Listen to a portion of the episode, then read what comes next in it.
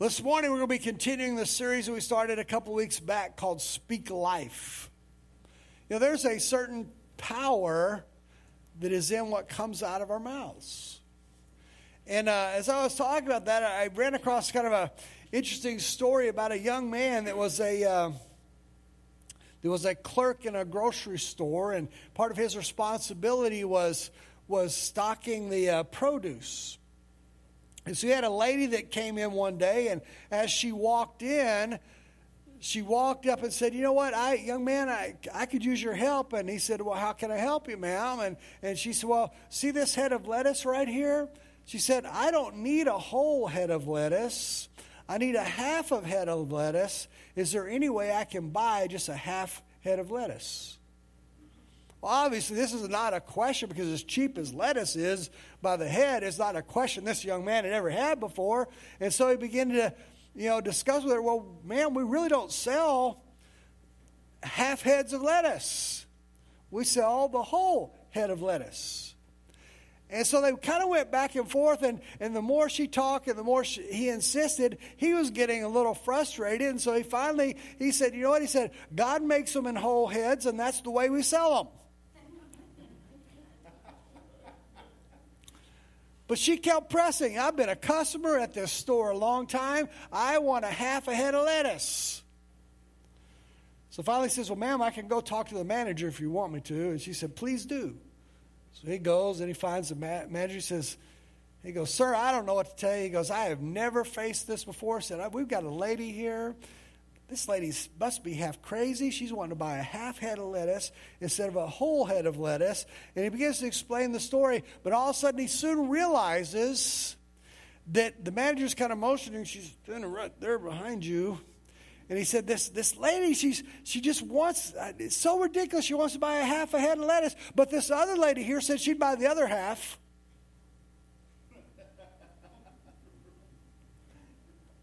A little bit later, they left, and he goes back and, and he begins, the manager pulls him aside and says, You know, man, he goes, That was the quickest thinking on your feet that I have ever seen anybody do. You took a situation that could have been disaster and you turned it around on the fly. That's incredible.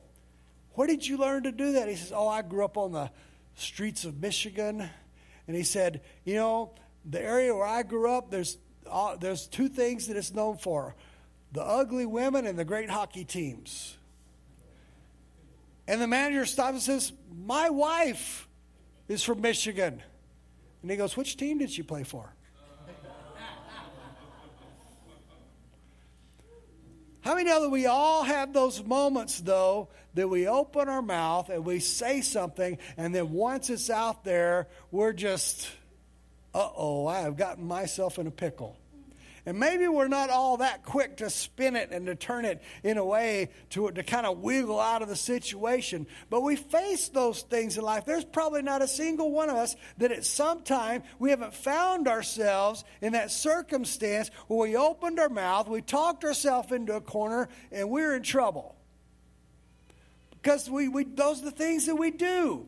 Our tongues are so powerful, our tongues can wound people. Our tongues can inflict injury. We probably all grew up hearing that song or that little rhyme sticks and stones may break my bones, but words will never hurt me. That's a lie. Words hurt. There's not a single person here that hasn't wounded somebody with their words, and there's not a single person here that has been wounded by somebody's words. It happens. We live in a world of reality. And today we live in a time where, where words are hurled in different directions. We live in a time where there's so much going on. I never thought, I never thought I would live in a time or see a time where there was such animosity and words being thrown in different directions. I never thought I would live in a time that we'd be talking about having to put metal detectors in schools. I never thought we'd live in a time that even some churches are talking about putting metal detectors in churches. But the, let's face it, there are weapons that are out there. But not every weapon can be found and discovered and exposed by a metal detector. We actually have some people in this church, believe it or not, that are, that are black belts. They're lethal weapons. And they're not made out of metal. They may think they're made of steel, but they're not made out of weapon, out of metal, right?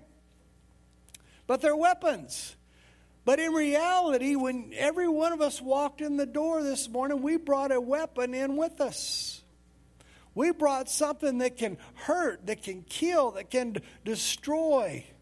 And it's amazing that, it's, that it all boils down to it's just this tiny muscle in our bodies. It's called the tongue. And James talks about the tongue. Now, I know that we've been talking about speaking life as in prophesying over things and, and speaking that these bones can live and speaking restoration and all those things. And we talked about how Proverbs it says that there is the power of life and death in the tongue. But this morning we're going to back up a little bit. We're going to explore this idea of the tongue. James talks about it in James chapter 3, verse 8 through 10. He says this. He says, But no man, no human being can tame the tongue. It is a restless evil full of deadly poison.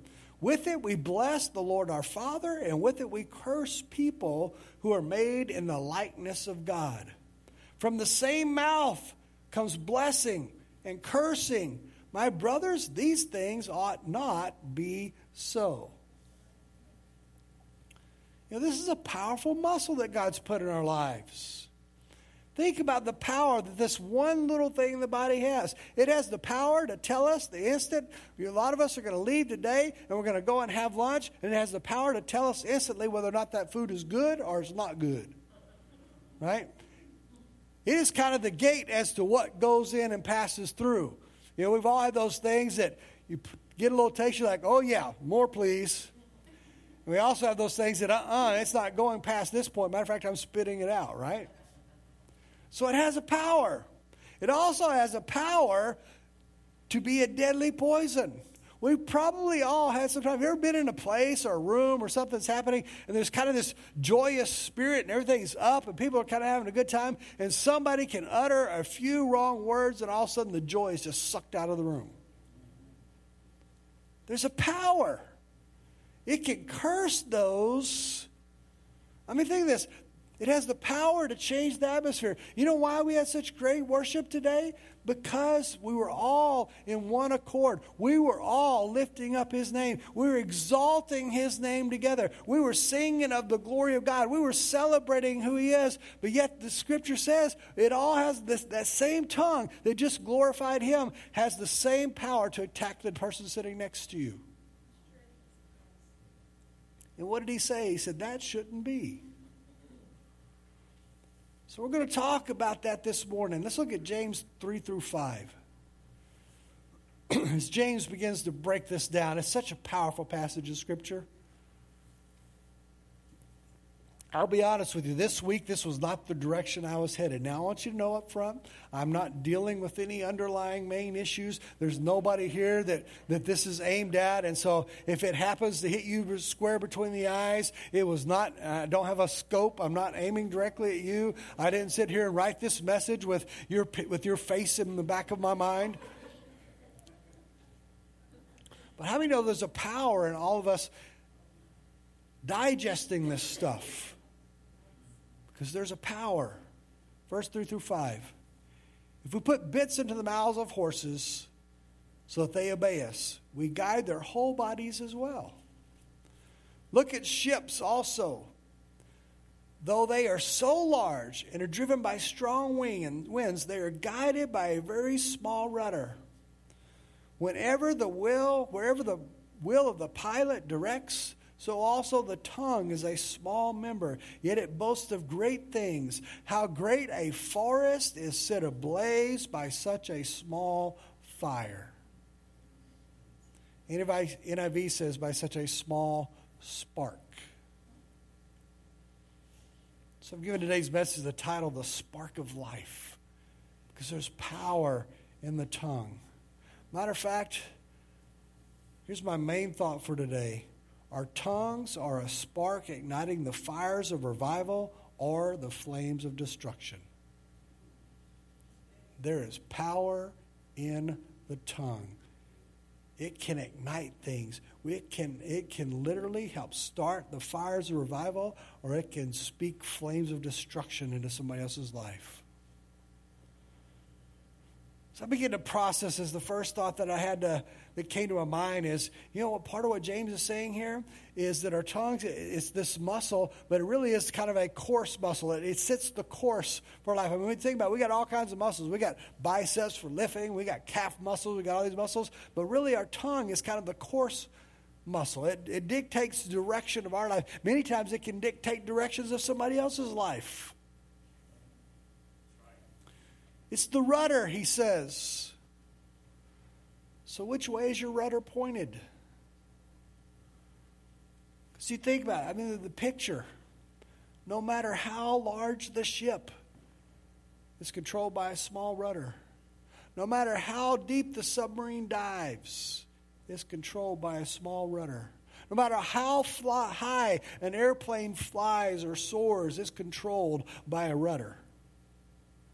There is something about the tongue. The tongue is powerful. The tongue can destroy. The tongue can give words of life. You know what I believe? And I believe this with all my heart. We see so much going on in the world today. We see things happening that we never would have thought we'd see. And I really believe and to a large degree. A lot of it can be pulled back to the tongue. I believe it's because we have people growing up and all they've ever heard their whole life, if they've heard anything, is how useless they are. That they're an accident. That they've grown up their whole life never had, having heard the words from somebody that's an influence in their life. I love you. You're important. God has a great plan for your future. In the absence of those things, so many people live their lives in the vacuum of those words of life being spoke over them. They think it's all useless. They think there's no purpose. They really believe the things that have been spoken over them that aren't good. You know, we hear all this talk today about inequality. And it's always talked about inequality of money and funds and all that. You know what? There's always going to be that. But to me, the most tragic inequality is there are those that grow up in a home where love is spoke over them, purpose is spoke over them, correction is spoke over them when it's needed in a right balance, and they grow up in that atmosphere and they're solid and they're strong. And there are those that have none of that. And that's probably where most of the tragedies come from, in my opinion. Is they grow up in this vacuum and they don't know who and what they can be. Verse 2 James 3 says, For we all stumble in many ways.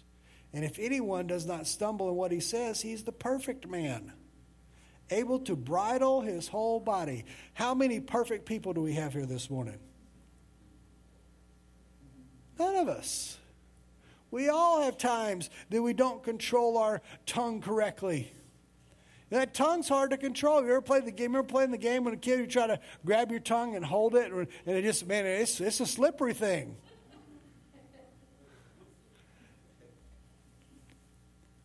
And James is making the connection here that that thing is connected to our whole body and that sins are committed by that affect our whole body. And we can back up and we go that and say, that's ridiculous, but he's telling the truth. Words have power.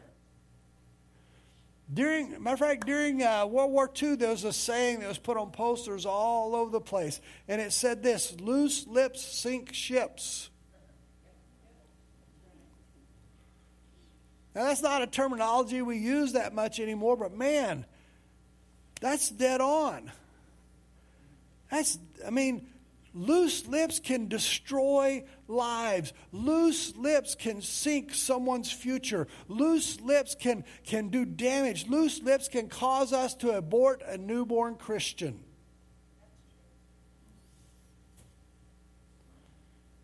Years ago, I'm not going to say what church he was a part of, but it was I was just stepping into ministry. I was just beginning to think about the idea of getting credentials, and we were asked to step in and, and run that church's children's ministry. And it was kind of neat. I thought, man, what a what a cool thing, you know. And it was, it was just an honor to be asked to serve.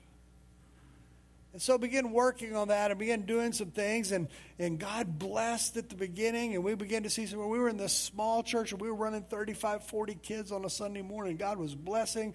Things were happening. We began to pull in some volunteers. And I'll never forget, I went to talk to the pastor because there was somebody that, uh, that I wanted to plug into that ministry to help us. And everything looked good on the, on the surface.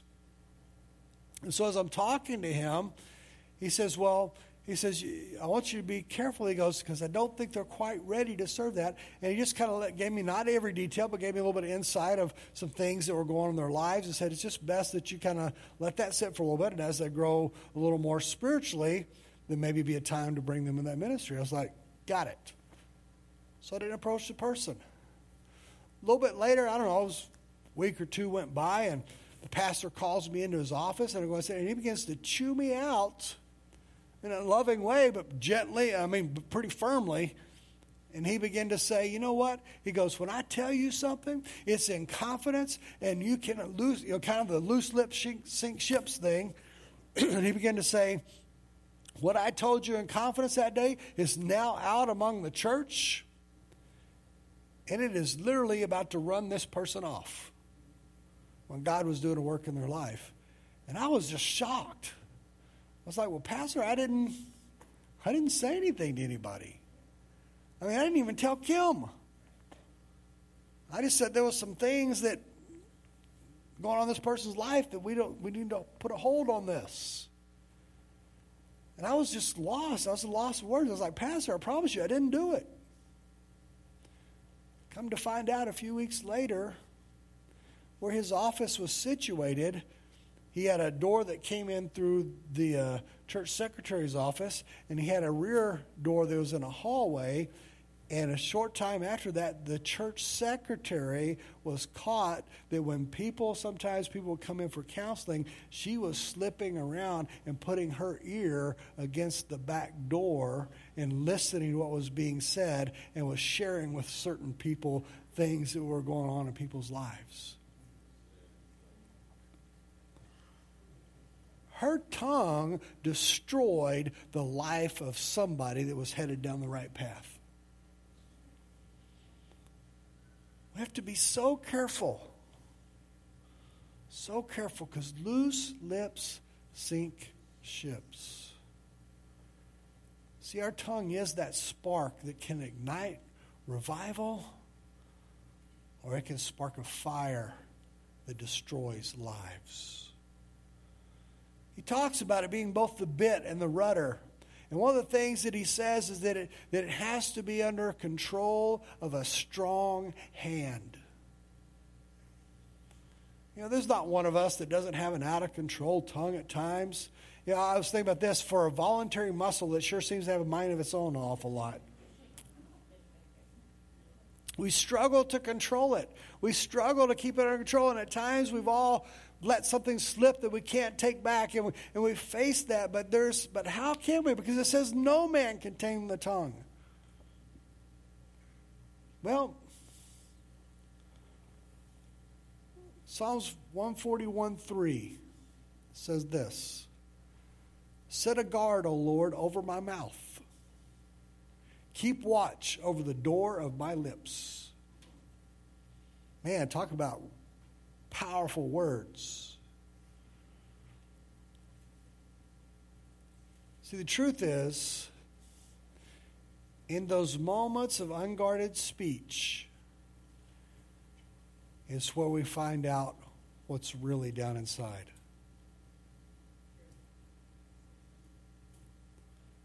So I want us to look at for a second as I kind of walk that point out just a little bit.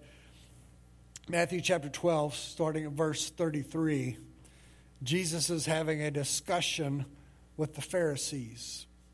I know those, always, I mean, it's a tough encounter, but I always kind of love the discussion between Jesus and the Pharisees. I mean, talk about giving them what for. I mean, he does. You ever notice how, how lovingly Jesus spoke with people that knew they were sinners and how direct in the face he was with those that thought they had it together but were really hypocrites? And so he's having this conversation with the Pharisees and he says this.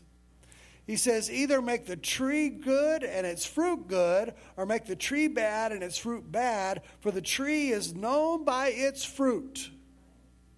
You brood of vipers you dirty belly crawling snakes.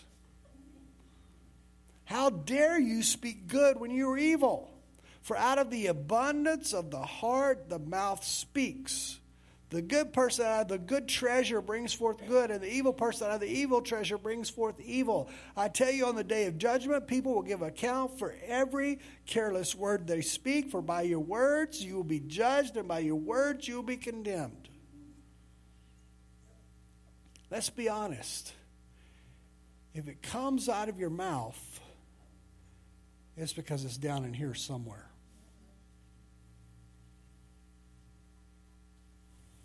Let that sink in for a moment. If it passes your lips and comes out of your mouth, its root is down inside here somewhere. We don't like to think about that. We don't like to talk about it. We want to say, well, I just got mad and it slipped out. Well, it slipped out because it's down in there somewhere. That's harsh, isn't it? That's a sobering thought, but it's the truth. Because if it's not in there, it doesn't come out. Out of the abundance of the heart, the mouth speaks. You know, I really knew. I, I for years, I've been a Christian for a long time, but I worked road construction for a period of time when we first got married and before we got married. Hot labor, and you, you can you get the picture if you worked in any construction, the kind of people that I worked around. And so that was always just a little bit of a battle for me. You know, every now and then there'll be something come out that shouldn't come out. And I'll never forget one day when finally there was something that happened, and I kind of got laughed at, but I thought it was a huge moment. There was some stuff that had happened, and I just went, that ticks me off. And like, oh, woo, tick. You know. But for me, I was like, you know what? This is cool. It's not even in there anymore. Isn't that such a wonderful thought to think that we can reach the point that there's such purity of heart that God has done such a work that the junk is not even in there anymore to come out of our mouths? Let's look at, think of this. Proverbs, I got a few passages I'll read in Proverbs real quick. Proverbs 15:1 A soft answer turns away wrath, but harsh words stirs up anger. It's not wimpy to be soft. Sometimes it takes more strength to be soft than it does to throw something out. Proverbs 12 22, lying lips are abomination. You know what the word abomination means? Eyesore. I don't know about you, I don't want to be an eyesore to God. An abomination to the Lord, for those who act faithfully are his delight. I'd much rather be a delight than an eyesore. Just saying. Proverbs 10 19. this gets us all. When words are many, transgressions are not lacking. But whoever restrains his lips is prudent. Now, for someone that spends a lot of times talking for a living, I'm like, my words sometimes are many. It just means there's a higher chance that we're going to say something we're not supposed to, right? But for such a small muscle, it's amazing that this rudder not only just affects our lives, it affects those around us. Because once words, are said, they can't be taken back. Oh, we can go back and we can apologize. We can say, I'm sorry. We can say, I didn't mean to say it. We can do all those things. But once it's out there, it's out there. And especially if somebody else picks it up and repeats it, even though you go back and you say something, that fire fire's already started. So let your desired destination determine your speech, not your speech determine your destination. I don't know about you, but I choose to let Christ dominate my heart. It's a decision that I've made, a course I've set, a purpose that I'm working on. Because it's my goal, especially the more this has got down in my spirit, my goal is to speak life wherever I go.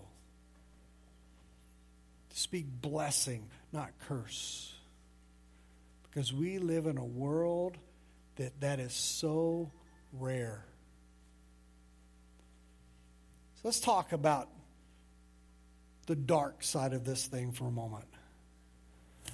Call it blazing the course trail.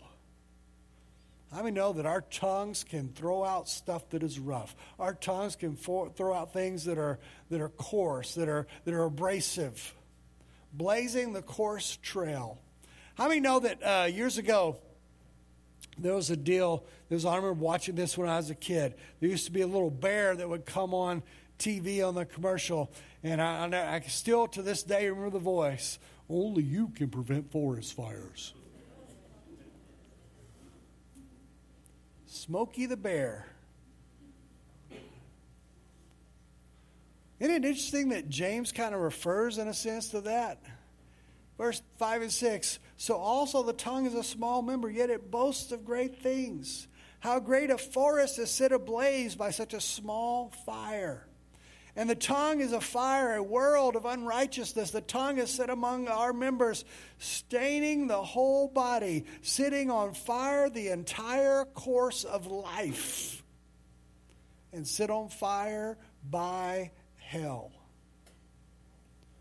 Woo! That's tough stuff. But what's he saying? He's saying that, that as we speak, that even that small spark, can set a forest ablaze. Even that small spark can consume the entire course of a life. That's why we have to be so careful in what we say. It is so easy to destroy somebody else that God has a plan and purpose because we couldn't control our tongue. I was thinking about the spark in the forest fire, and I did a little research. Anybody ever heard of the, the famous Chicago fire that basically destroyed the city back in 1871? The fire was reportedly started in the O'Leary barn in Chicago at 8:30 p.m. on October in October of 1871. Small spark left unattended spread and caused fire. And that one fire left over 100,000 people homeless. 17,500 buildings were destroyed. 300 people died. The property damage was estimated at $400 million, and that was in 1871 prices. That's a lot of damage. And if you're looking at it, James is saying that the spark of the tongue can cause that much damage. Wow. It's a lot of damage. You know, we live in a day and a time where the wagging of the tongue just seems that there's no restraints. Social media, with all the stuff that's available to us, can be such a wonderful thing, but yet lives have been destroyed because in this day and time, you can be guilty by accusation. There has to be no proof. You get enough people saying it, and it must be true. Lives, careers, marriages, all kinds of things have been destroyed without there being any evidence of any wrongdoing whatsoever. Because our words can spread like a fire, and probably today more than ever at any time in history. Because even if you put it up and you take it down, it's too late. It's already out there. Proverbs 26, 20 through 21 says this Without wood, a fire goes out. Without gossip, a quarrel dies down. As charcoal embers and as wood to fire, so is a quarrelsome man for kindling strife. Have you ever seen that person? I'm asking the question, but I know we all have. Well, on the surface, they kind of seem wholesome and have it together, but everywhere they go, some somehow stuff constantly stays stirred up. You ever seen that person? They just, I mean, just stuff just seems to follow them around. And you might, if you talk to, you might hear some, hear them say something like, "Well, I don't know why this stuff follows me around everywhere I go." I can't figure out why the malcontents all want to come talk to me and unload their problems and their gossip and stuff. Well, there's a reason for that. Years ago, I'll never forget this. I had a, a and not here, not anywhere even remotely close to here, but I had a missionettes director that on the surface, I mean, the program was going well. There's a lot of things, but there just always seemed to be stuff stirred up. There's always seemed to be stuff that was happening. And, and, and, one day she came in and sat down, and we were talking through some of the problems. And the more, the more she talked, I was like, oh, here's where this stuff is coming from. And she made these very statements to me in that conversation. She goes, I don't know why this stuff follows me around. I can't figure out why all these people want to bring their problems and their stuff to me. I didn't. I handled it in a more correct way, but everything inside of me want to say, "Ooh, ooh, I know, I know." It's because your tongue has a nickname, Sparky. It's because you entertain these things and you don't put them down when they arise. It's because your mouth has this disease called the yeah but syndrome. The greatest thing that happened that everybody else is celebrating is this huge win, and there's always this yeah but. See what I'm saying? There are people, you know, when somebody comes to you with something that's inappropriate, and it's talking about somebody else, whether they're a believer or a non believer, you should instantly put that stuff down and say, This is not the place to share that. I don't know what you think traction you're going to get here, but it ain't happening. And if you really have an issue with that person, scripturally, go talk to them. And if you're talking to other people about this, there's a word for that. It's called cancer.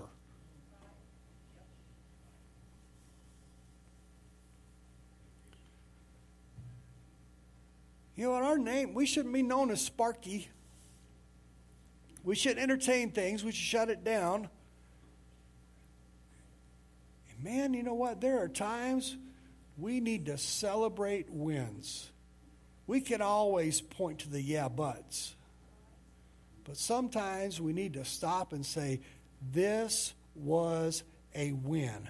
We'll sit down at some other point. We'll look at the things we can do better next time. But this was a win, and we're going to celebrate it, and we're going to be excited about it. Don't be the person that sucks the joy out of the room by saying, Yeah, but. Because those things, have you ever had that moment though that you, I mean, there's been times that we've had great service. I'm like, man, people got saved this morning and all this stuff happened. Man, God was so good today. And then somewhere along the line, I get the phone call, yeah, but.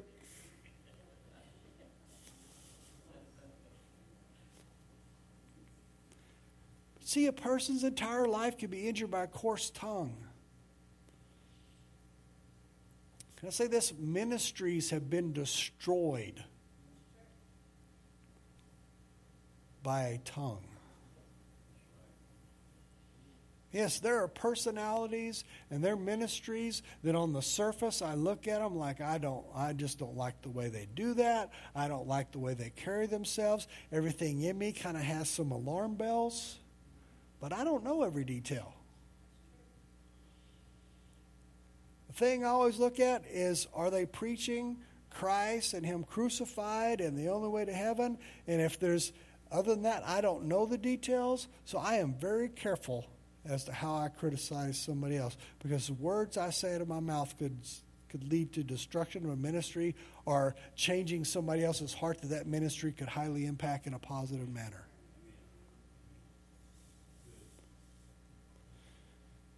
As I said, newborn Jesus followers have been aborted by careless words.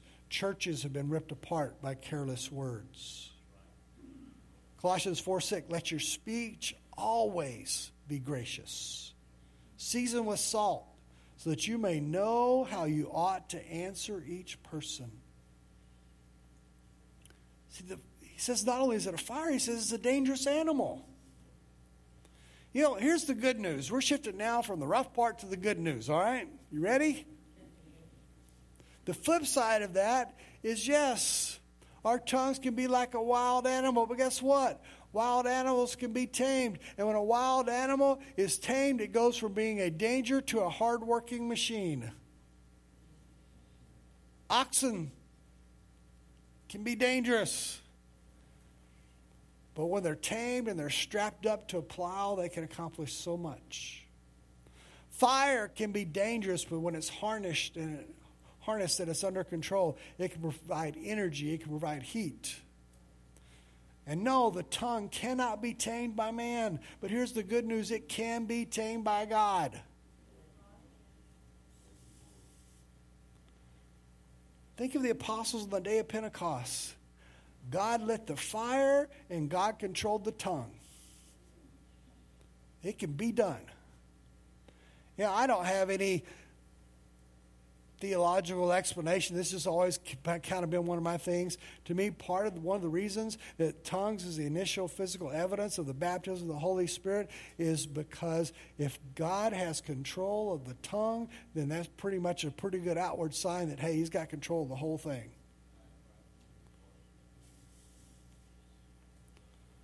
So, my last point is this Who's got your tongue? What's down deep in that well? Verse 9 through 12. With it, we bless the Lord our Father. With it, we curse people who are made in the likeness of God.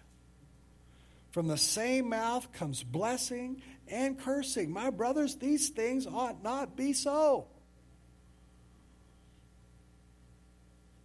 Does a spring forth the spring pour forth from the same opening both fresh water and salt water?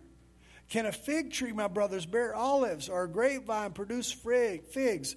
Neither can a salt pond yield fresh water.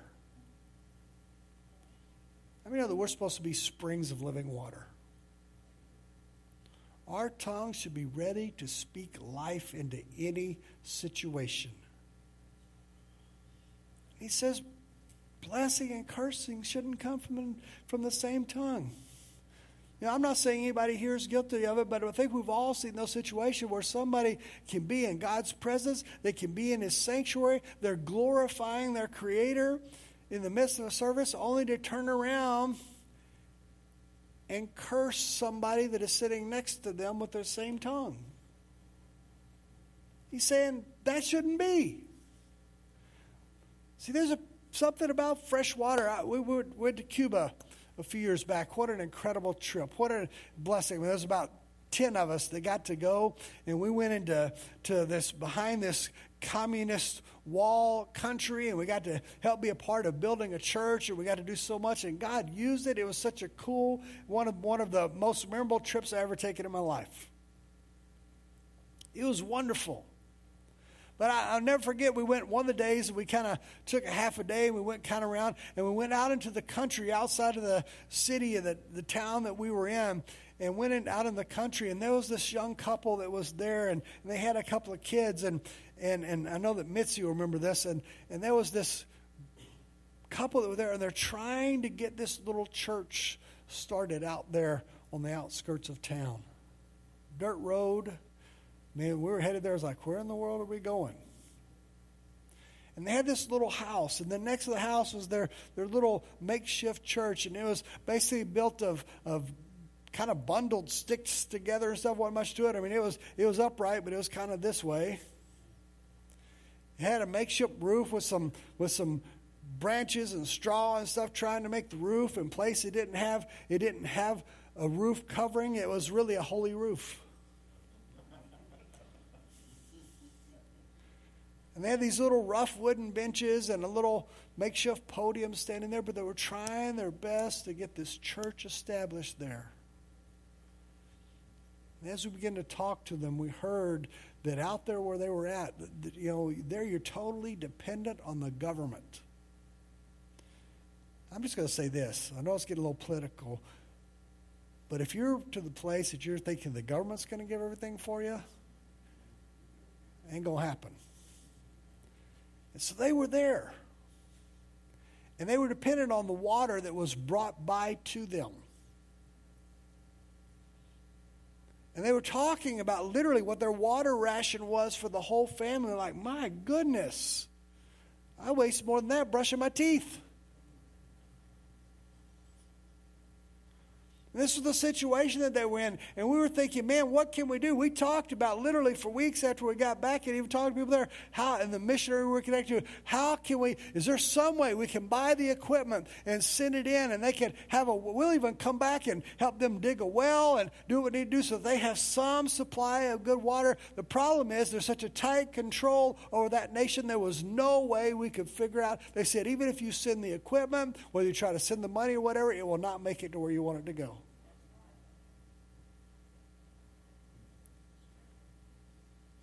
But it just brought to the reality the idea of not having enough fresh water. We have people all over that they're just dying of thirst for somebody to speak life. He uses the terminology of salt water. You know why people die faster if they drink ocean water? Because of all the salt and stuff in it, your body literally has to expel more moisture to rid it of the salt and all the excess minerals than you're taking in. And so it literally causes you to dehydrate faster than if you'd just gone without. And people die. Over 70% of the water on this planet is undrinkable. And this is what people are living in spiritually all around us. They're living in a place where everything that is available for them to drink, that the world says this is what's for them, is stuff that is poison to their bodies, to their spirit. And we're the ones that has the power to speak life into that situation. So what's in your well? Real quickly, I'm not going to spend a lot of time on this, but James also compares the tongue to a tree. Trees are powerful. They turn carbon dioxide into oxygen. They provide shelter. They provide food. The presence of the fruit of the Spirit in our speech can feed a hungry soul. We need to, what comes out of our mouths needs to be full of the fruit of the Spirit. Proverbs 10.21 fits perfectly. The lips of the righteous feed many, but fools die for lack of sense. Do you know your lips had the power to feed people spiritually? There are so many things. I'm going to wrap this up. Our tongue can be such a troublemaker, but it doesn't have to be. It can be a blessing. It can be something that lifts people up. It can be something that exalts them. It can be something that sparks revival. From church wide to an individual life there's somebody's path you may cross that all they've ever heard is how horrible, how useless, that they were an accident, that, there's, that their life doesn't mean anything, that they mess up everything they ever touch in their lives, and this is all they hear all the time. And your words of saying, I love you, I care for you, you're important, God has a plan for your life, can be the most life giving words they've ever heard. It can spark a revival in an individual if we yield and say, Lord, I want you to be in control. If there's anything in here that doesn't belong,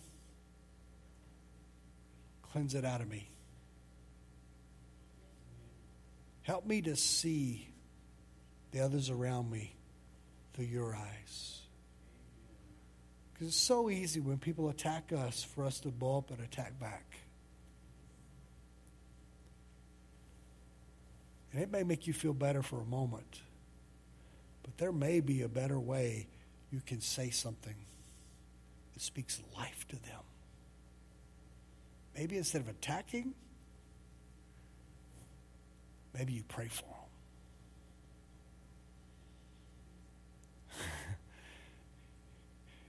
You may not even really want them in heaven.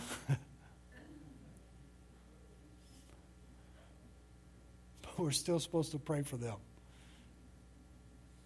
Lord, you can put them over there on the other side. No, I'm just kidding.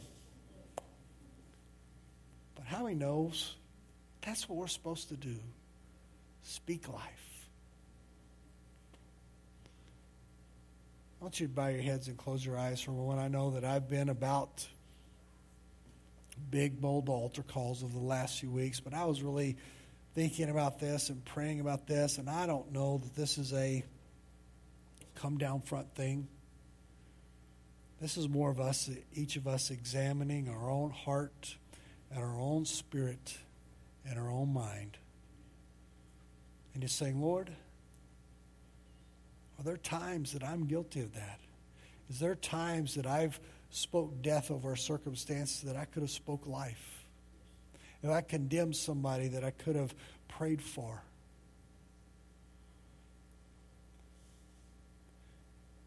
Is there some way I could be that light and speak life over them? Is there something that's coming out that's deep inside of me that, that, that as I think about this, there's still some stuff in there that, that hasn't been set right? There's still stuff that comes out of my mouth sometimes that, that just that, that I need to give to God for Him to redeem and to transform. And that's just such a personal thing. So I don't want anybody looking around or anything, but I just want to know if you would just simply say this that this today has spoken to my heart, and I really want to commit everything I am to Christ all the way down to my tongue. Would you just raise your hand if that's you? That's you. Hands all over. Hands all over.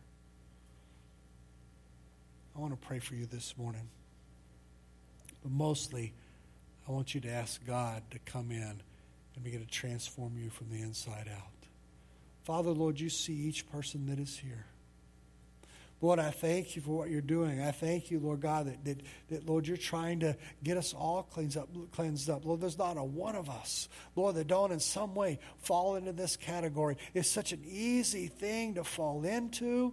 And Lord, I ask you today to begin to speak to us all. I ask you for you to reach in and to set us right. Let us look, let this be something that is so down in our hearts and in our spirits that as we walk through this thing we call life, that we will walk walk through it with the idea that in whatever circumstance I'm in, I'm going to speak life into that situation, even when something on the inside of me wants me to uh, wants to bow up and, and response, uh, respond to anger with anger. But Lord, help me to just respond to you in the fashion that you would have me to respond, and that you that my words would be true and right, that be seasoned with salt, that I'd speak life into a circumstance.